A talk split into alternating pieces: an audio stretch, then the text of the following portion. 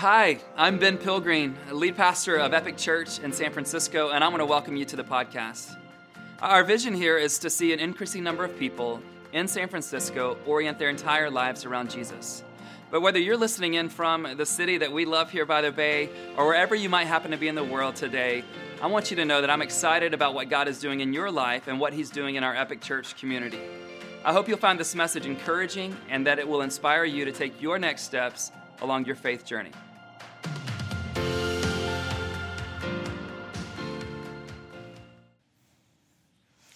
Home for Christmas. So, when you were watching the video, what did you first picture in your mind? What were some of your thoughts and emotions that were brought up when you hear this familiar and rather stereotypical and sentimental phrase like this? Now, I don't know all of your stories, but I'm willing to bet that all of us fall within this spectrum of, yeah, I'm really excited to be home for Christmas, to, I don't know, I, don't really know where home is, and, and maybe I don't have a home for Christmas. I know, it's complicated. Strangely, our society seems quite insensitive to our varied and complex feelings especially the consumer goods companies, they see this timing as their opportunity to meet their year end sales goals, right? So we're bombarded with images like these. One, let's say, it's like a family get together in this perfect house with like the perfect Christmas decorations. Kids are opening gifts and they're laughing, and then the other side, adults are gathered together laughing for whatever reason and there's, there's snow outside. Another one. Now you walk out of your house. There's a brand new car waiting for you with this giant big red bow on top of it.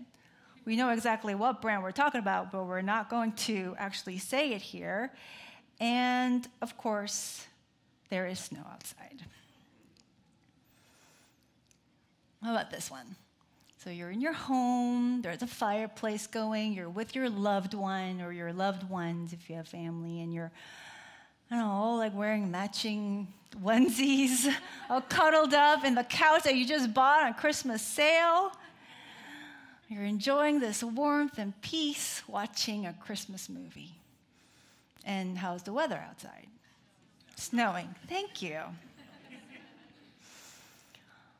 Do you feel outside of this typical Christmas circle? I do. You know, it's weird around November. I don't even notice the date, but my body feels it for some reason. And I just start feeling off. And I'm like, oh, the holidays are coming.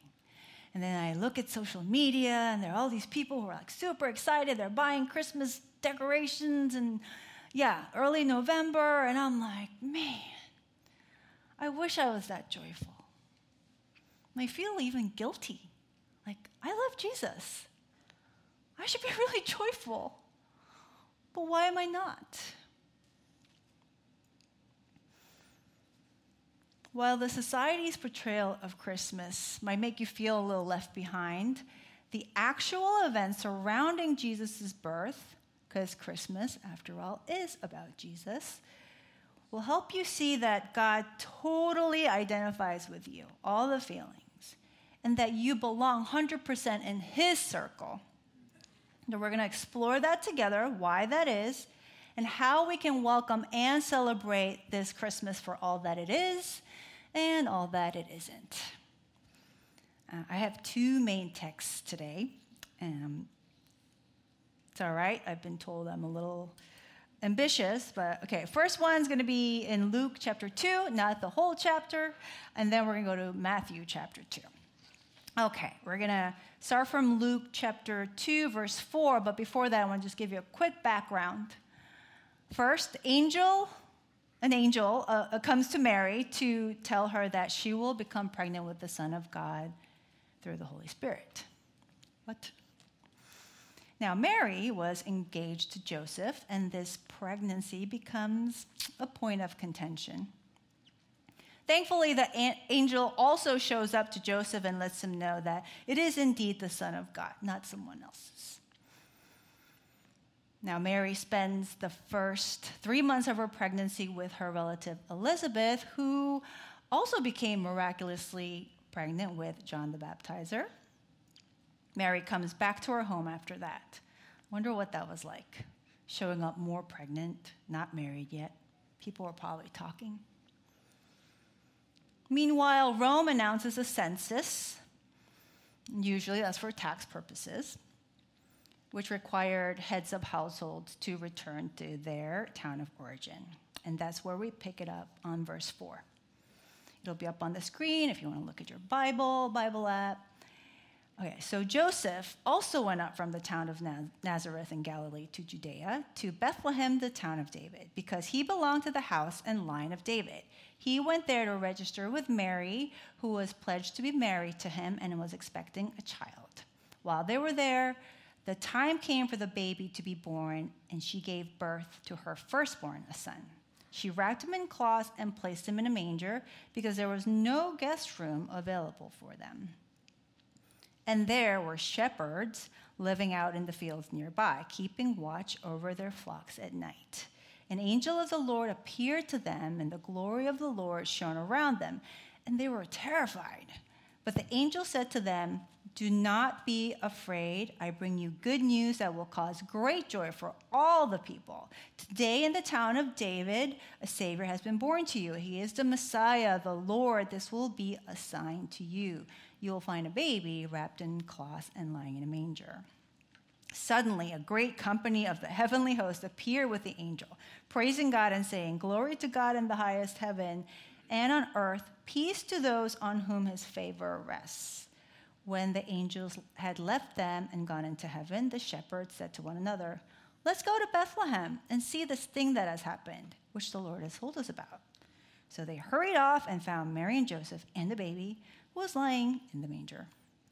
When they had seen him, they spread the word concerning what had been told about this child. And all who heard it were amazed at what the shepherd said to them.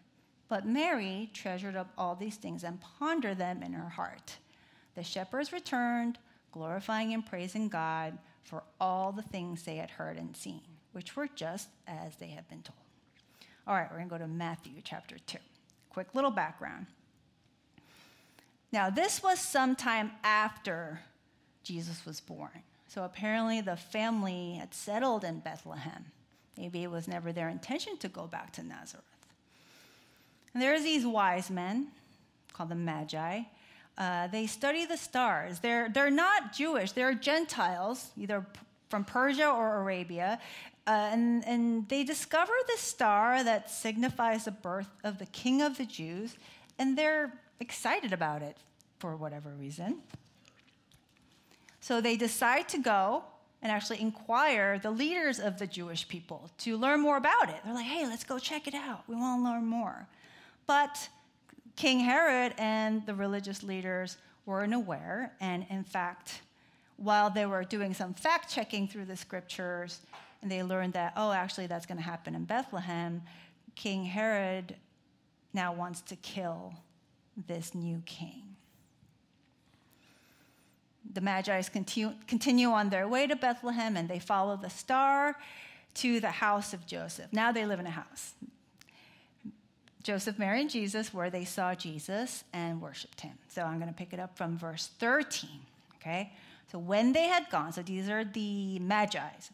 So they left. An angel of the Lord appeared to Joseph in a dream. Get up, he said. Take the child and his mother and escape to Egypt. Stay there until I tell you, for Herod is going to search for the child to kill him. So he got up, took the child and his mother during the night, and left for Egypt, where he stayed until the death of Herod. And so was fulfilled what the Lord had said through the prophet Out of Egypt I called my son. Now I'm going to skip to verse 19. After Herod died, an angel of the Lord appeared in a dream to Joseph in Egypt and said, Get up, take the child and his mother, and go to the land of Israel, for those who are trying to take the child's life are dead. So he got up. Same format. And we sometimes don't really recognize Joseph's obedience and his faith, right? So he got up, took the child and his mother, and went to the land of Israel. But when he heard that Archelaus was reigning in Judea in place of his father Herod, he was afraid to go there. Having been warned in a dream, he withdrew to the district of Galilee and he went and lived in a town called Nazareth, back to where he started. So was fulfilled what was said through the prophets that he will be called a Nazarene. All right, so we got two stories concerning the birth of Jesus over two different times, two different events, okay? Now, back in those days, obviously, there was no Christmas yet. So there wasn't much expectations to go on that season. However, if you were told by God that you were going to have the Son of God, wouldn't you at least not expect to travel so much, so far? Wouldn't you at least expect to have some help when you're having the baby? And like a legit home? Wouldn't you expect that at least it wouldn't be so hard and isolating? It looks to me that the birth of the very person Christmas was founded on brought more disruption and trouble than anyone would have liked. I know we just read a lot, so let's just organize that a little bit. We're going to look at the people involved, we're going to look at the places, and we're going to see what was present throughout. Okay, first the people. We got Joseph and Mary. We know they're pretty young. Um, they are said to come from a very poor family. They have no like priestly kind of heritage, heritage or anything, but how come they were chosen to carry the Son of God? They were also scandalized because of this whole pregnancy. And although they left Nazareth for the census, they're more like they're displaced from their hometown. They never wanted to really go back. I wonder why. Then we have the shepherds. Again, shepherds were not the most respected profession. Um, generally poor, they're nomads, they live outside and they're outcasts the angels appeared to them, not in some temple in Jerusalem or a synagogue. Then we have the Magi's. They're not even Jewish, they're Gentiles, and they see these signs as they study the stars, and they're excited about the promised king of Israel. These people are like the least likely people to be invited into the story. Yet God is like, no, I want you guys to be in the heart of it all. Now, we've got people who are informed yet quite opposed to it. It's, it's King Herod and the other Jewish religious leaders who heard the news. Right? You would expect that they'd be like, oh, wow, the prophecy is coming true. But even upon fact checking through scripture, their knowledge did not lead to any kind of anticipation or curiosity to like, check it out. In fact, there was like a completely opposite response. Herod's like, no, I got to kill this supposed new king of the Jews. As a result, unnecessary sacrifices were made. Right? The young children, boys aged two and under, were killed. I mean, if the Son of God is born, why would these things have to happen? Well, in fact, they didn't have to happen. But it happened because people with power, people who has power, are just worried about protecting the status quo, protecting their power and their position. We know that happens these days too. Hmm, it's probably as political as I'm going to get then there is Jesus, the Son of God. Okay, for those of you who are not familiar with Jesus, and I, and I used to think this when I was little, like, so Jesus was not created through his earthly birth. Jesus was with God from the beginning, as part of the Trinity, right? Father God, um, the Son, and the Holy Spirit. So when the time came for him to come near to us, come, come to be with us, he chose to come in, come in the form of his creation through his creation. I know we take that for granted because we hear about it a lot, but that's fascinating if you think about it. No other gods talk about doing anything like that. In fact, they are, will never kind of merge their worlds with earthly people. They're too, they're too above that. They even consider people their subjects, okay? So to me, this says so much about the humility and vulnerability of God Himself. You see, being close requires vulnerability, right? I'm terrible at it. And vulnerability is risky. Jesus took a risk to be with us. What do you think that risk was? It looks like he like chose the most inconspicuous way to show up as Messiah. Little baby and poor family, nobody notices. Right? Risking being ignored, bypassed, and unseen, which is exactly what happened. So, do you feel ignored, bypassed, and unseen, especially this season? Jesus knows what that's like and He sees you. If that can be any comfort to you, it is to me. All right, let's look at the places. All the places. As, as we read, none of the actual events involved Mary and Joseph's conventional sense of home, right? Let's look at their journey. They start from Nazareth. If Nazareth is here, Bethlehem is like down here. It's about 60 miles right, on foot. Not easy. And then as they're like kind of starting to get settled, now they need to escape to Egypt. I mean, from your side is like this way. Um, like it's like 40 miles to the border at least. So they may have traveled even more to find a town. And then just when they're like just starting to get settled in there, now they receive a dream to come back to Israel.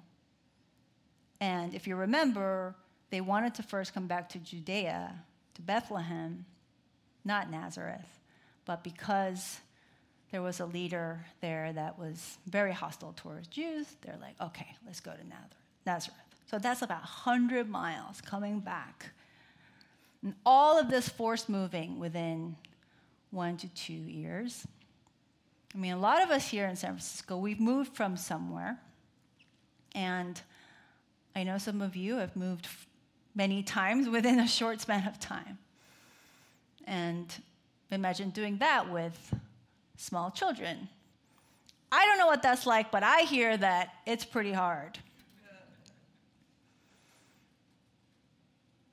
However, throughout all the threats, all the moving and disruption, there were some crucial things that were present. And without them, they would not have been able to persevere through it. All right? Okay, so let's look at what was present. So I'm thinking about like it's present as a gift, but also what was like the presence of things, right? So first, the most obvious, there was God and his angels. Right? His revelation, their revelation, protection and provision. Right? I know life can be hard. There's always something creeping up at us if you feel like there's so much going on, if you, you feel so overwhelmed, hey, are, are we seeing, in the midst of that, are we seeing God's protection and provision? Or are we just busy only looking at what we lack and what's hard? And you know, God was constantly intervening and moving this young family for what? Right? So that Jesus who came to be with us could stay with us until the appointed time. Then, what was this presence of Jesus supposed to mean for us? We read in Luke chapter 2, verse 10. The angel said to the shepherds, I bring you good news that will cause great joy for all the people. Today, in the town of David, a Savior has been born to you. He is the Messiah, the Lord. This will be a sign to you. Look for a baby wrapped up in a feeding trough. Here's the Messiah, but this is the sign. I know we all want to be joyful and we chase after things that we think will save us or free us from our fears, our insecurities, our loneliness, our fear. Oh, no, I already said fears. Uh, like loneliness, emptiness, sadness, right? But maybe we're looking at the wrong places. We're looking for the wrong signs. Maybe we're looking for something that's big, flashy, and, and attractive. But this tells me something different. This tells me, hey, maybe I shouldn't just ignore or dismiss very humble or even boring appearances. Then, then there was the presence of people, not just any people, but people that God brought together through revelation in very crucial times. First, when Jesus was born. Okay, so here's this young couple who just had a baby, had no help, they're just in a mess and they're holding this baby and they're looking at him going, Oh, wow, is it him? This is, this is him. He looks just like any other baby. They were tired, so maybe they were kind of like, oh, wow, I don't know what's going on. What do we do now? But then these shepherds show up and say, oh, by the way, we just saw the angels, and the angels told us that, um, yeah, who Jesus is. He's the Messiah. Have you ever had this point in your life where you're just like doubting things and you're like, oh, I'm so done? I don't even, I don't even know. And then you have people showing up in your life reminding you, oh, no, I, I know what you're going through. I see you. How comforting and reassuring it must have been for them just to see these strangers come in and be like, hey, we know who your son is. Then, sometime after, come the Magi. They're like a whole different group of people, right? They bring these lavish gifts. And they were probably, yeah, trying to get settled into living in this new city. A lot of us know what that feels like, again. And they're like, hey, we believe that this is the promised king of Israel. It's as if God is reminding them in these critical moments of doubt and exhaustion from life hey, yeah, yeah, it is him. He is my son. You're doing the right thing. You're, you're where you're supposed to be. I know it's hard. I know it's been really, really hard, but I'm sending you these people. And they know who Jesus is. I know you've been carrying the secret on your own. Nobody will believe you. But here are these people. I know these are the people, these are not the people that you were expecting. But I want you to celebrate my son with them. So I think God's invita- invitation for us is to, number one, like celebrate the son wherever you are and with whomever is willing, with whomever who sees you, understands you, understands Jesus, especially whenever you feel like you can't. I'm not saying that's easy, though. I'm not suggesting that we fake it until we feel it. That really doesn't even happen.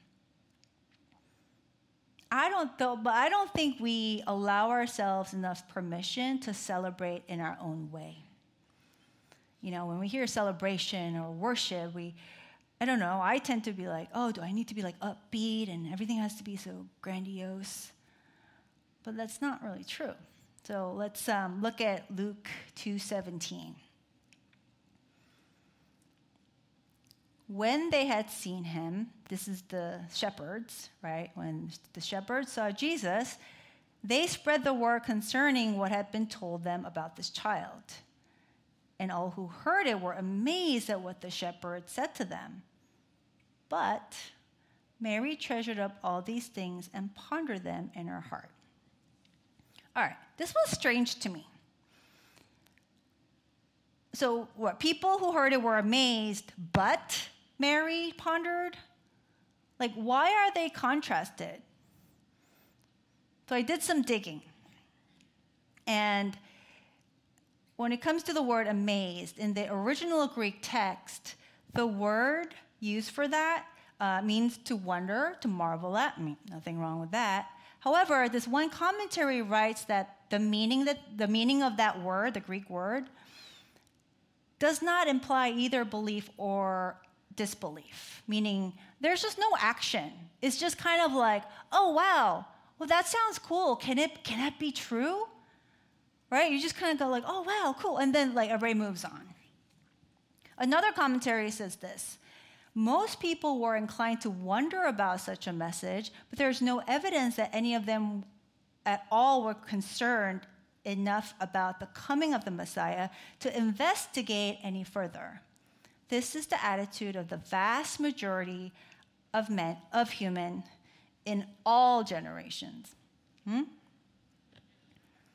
Right, so now let's look at the word ponder, right? Also means treasure up, keep, preserve, in Ronald Rolheiser's book, The Sacred Fire, the writer says that the biblical contrast to pondering is amazement or to be amazed. He writes this, and it'll be up on the screen. Amazement lies at the root of hype, ideology, groupthink. Crowds do not think, they act out of a blind energy. However, we ponder when we do not let the energy of the crowd or of spontaneous emotion simply flow through us and become the basis for our actions. Instead, we hold and carry and transform that energy so as to not mind- mindlessly retransmit it. And this capacity lies at the root of deeper maturity and deeper virtue. So we got one event the birth of Jesus being told that, oh, yeah, he is the Messiah.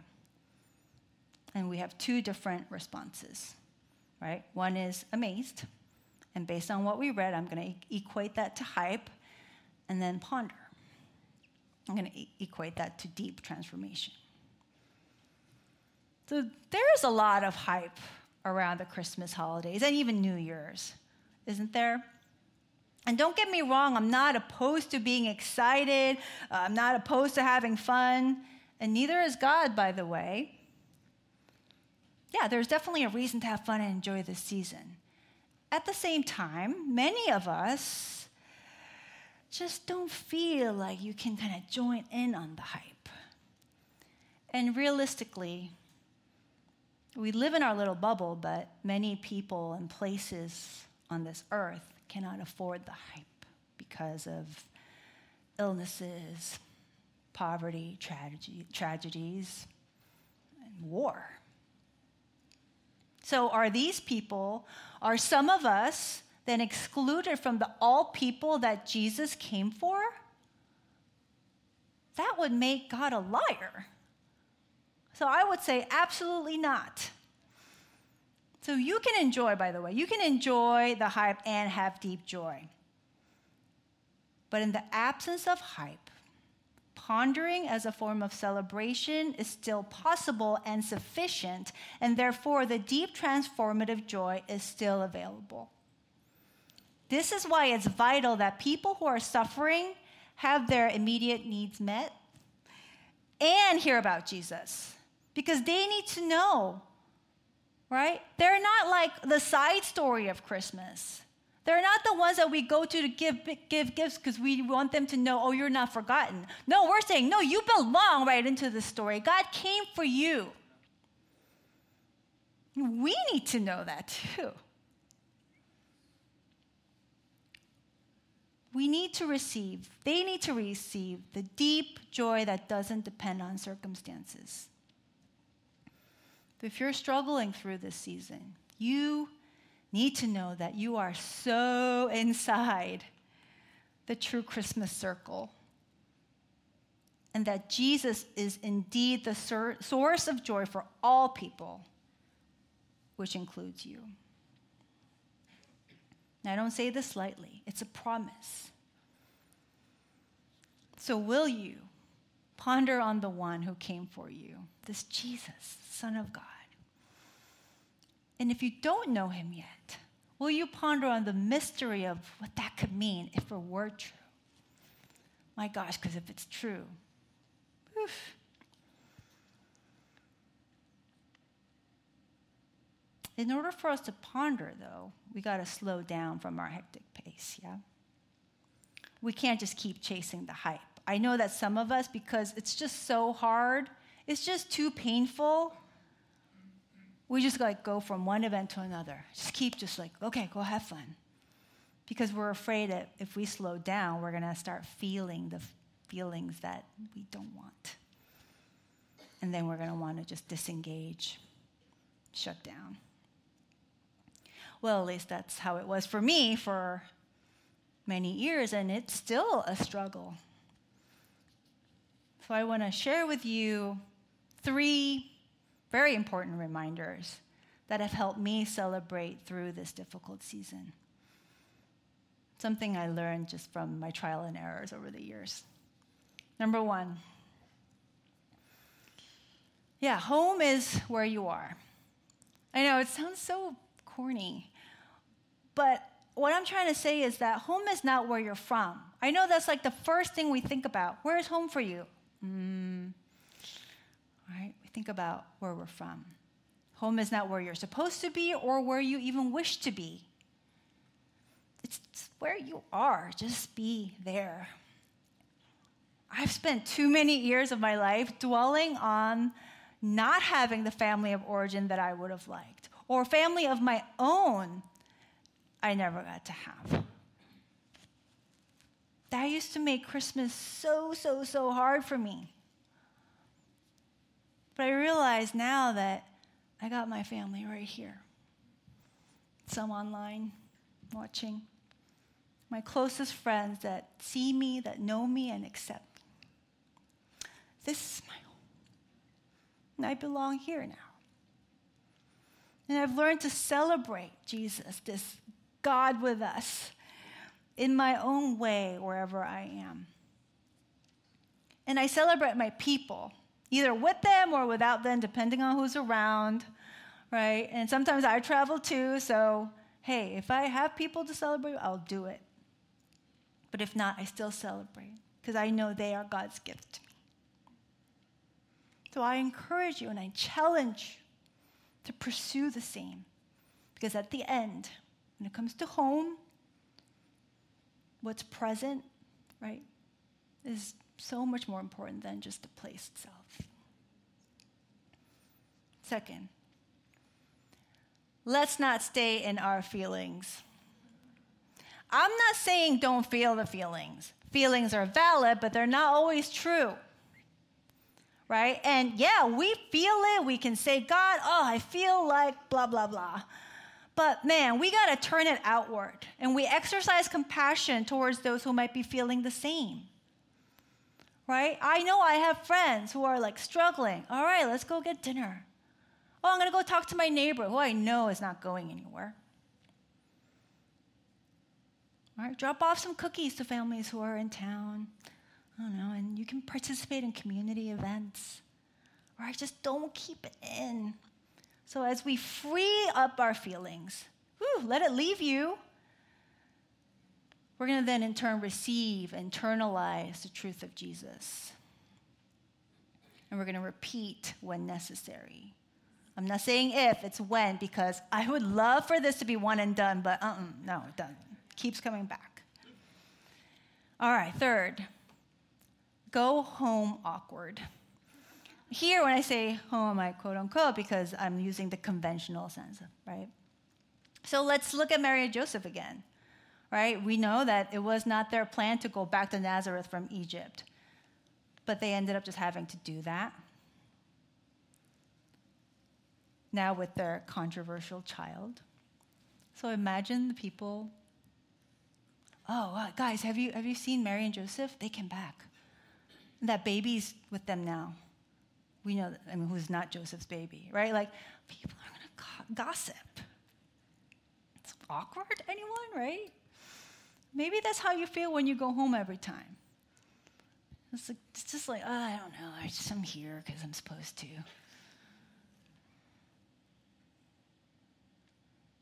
Even if you don't have plans to be home for that very reason, in due time you might end up having to go back, just like Mary and Joseph.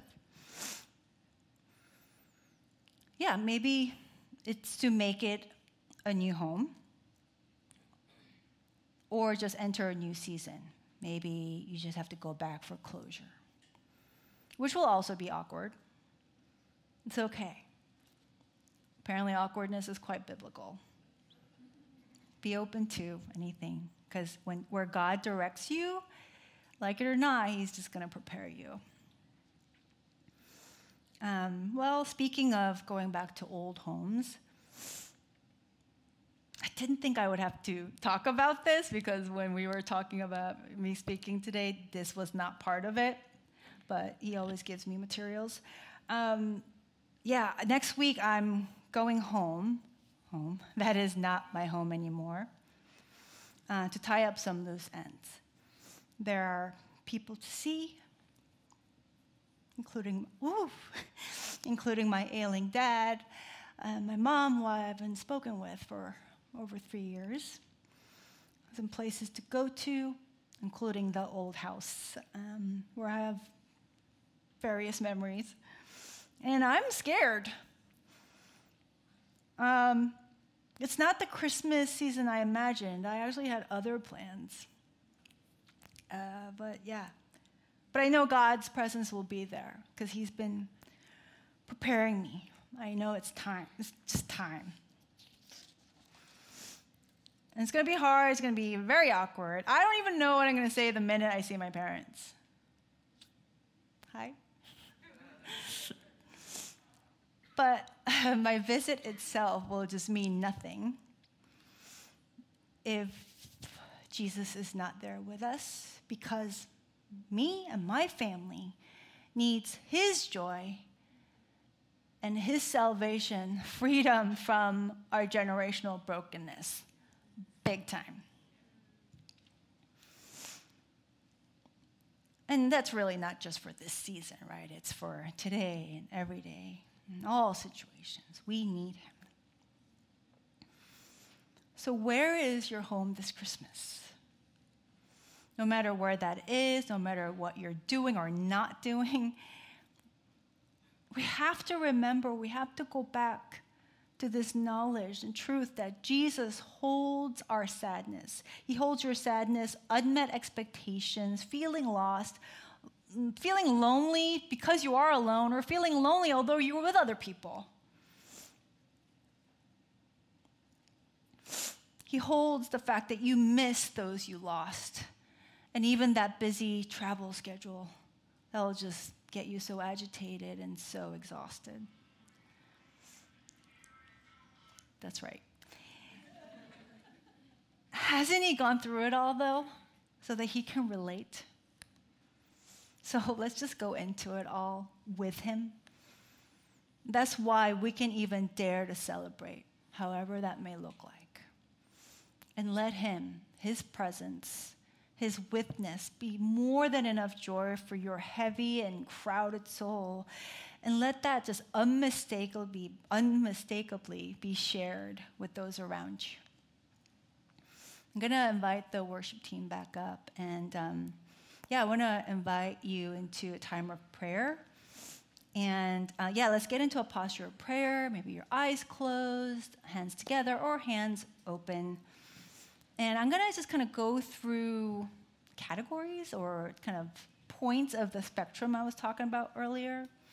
So when I kind of call out that category, if you feel like you belong there, uh, I would love for you to stand. So eventually we're all going to stand, so don't hold back. All right, so yeah, those who are just thankful and excited to be home for Christmas, yeah, let's stand. It's awesome. I envy you. It's something to celebrate. Those who want to be home but can't this Christmas, will you stand? Don't want to go home, but have to. It's a reality.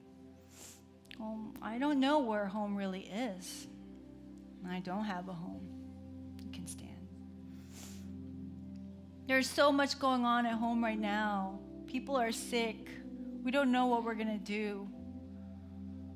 There are economical challenges.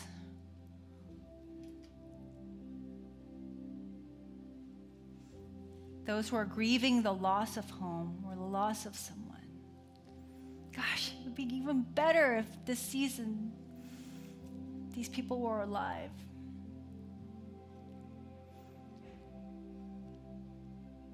And maybe there are some of you here who want to actually now find their home in Jesus, really l- feel and, and, and experience this joy that only He can bring. It could be either for the first time or the first time in a while. Love for you to stand. And for everybody else, I'm sure I missed some categories, but yes, let's all stand. And I'll love to pray for you. Lord, here we are. You, you see us. You see us in all points in this spectrum of how we feel about Christmas. Lord, thank you that you actually invite us into your story no matter what. We're all invited. You want us to see and live out the joy that you want to bring us. Lord, we come to you with all the burdens and the feelings that we have. Lord, I ask that you will transform our feelings into great joy, into deep joy that just cannot change because of our circumstances.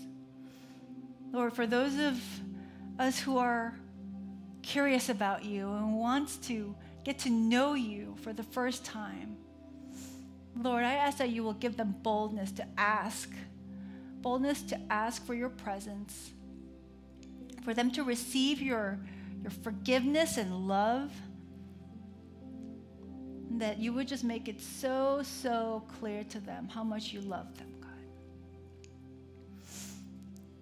Yeah, Lord, we thank you. We, we thank you. You've, you've given us the greatest gift of your witness. Help us seek it, find it, and enjoy it. This season and outside of this season. We love you. In Jesus' name we pray. Amen.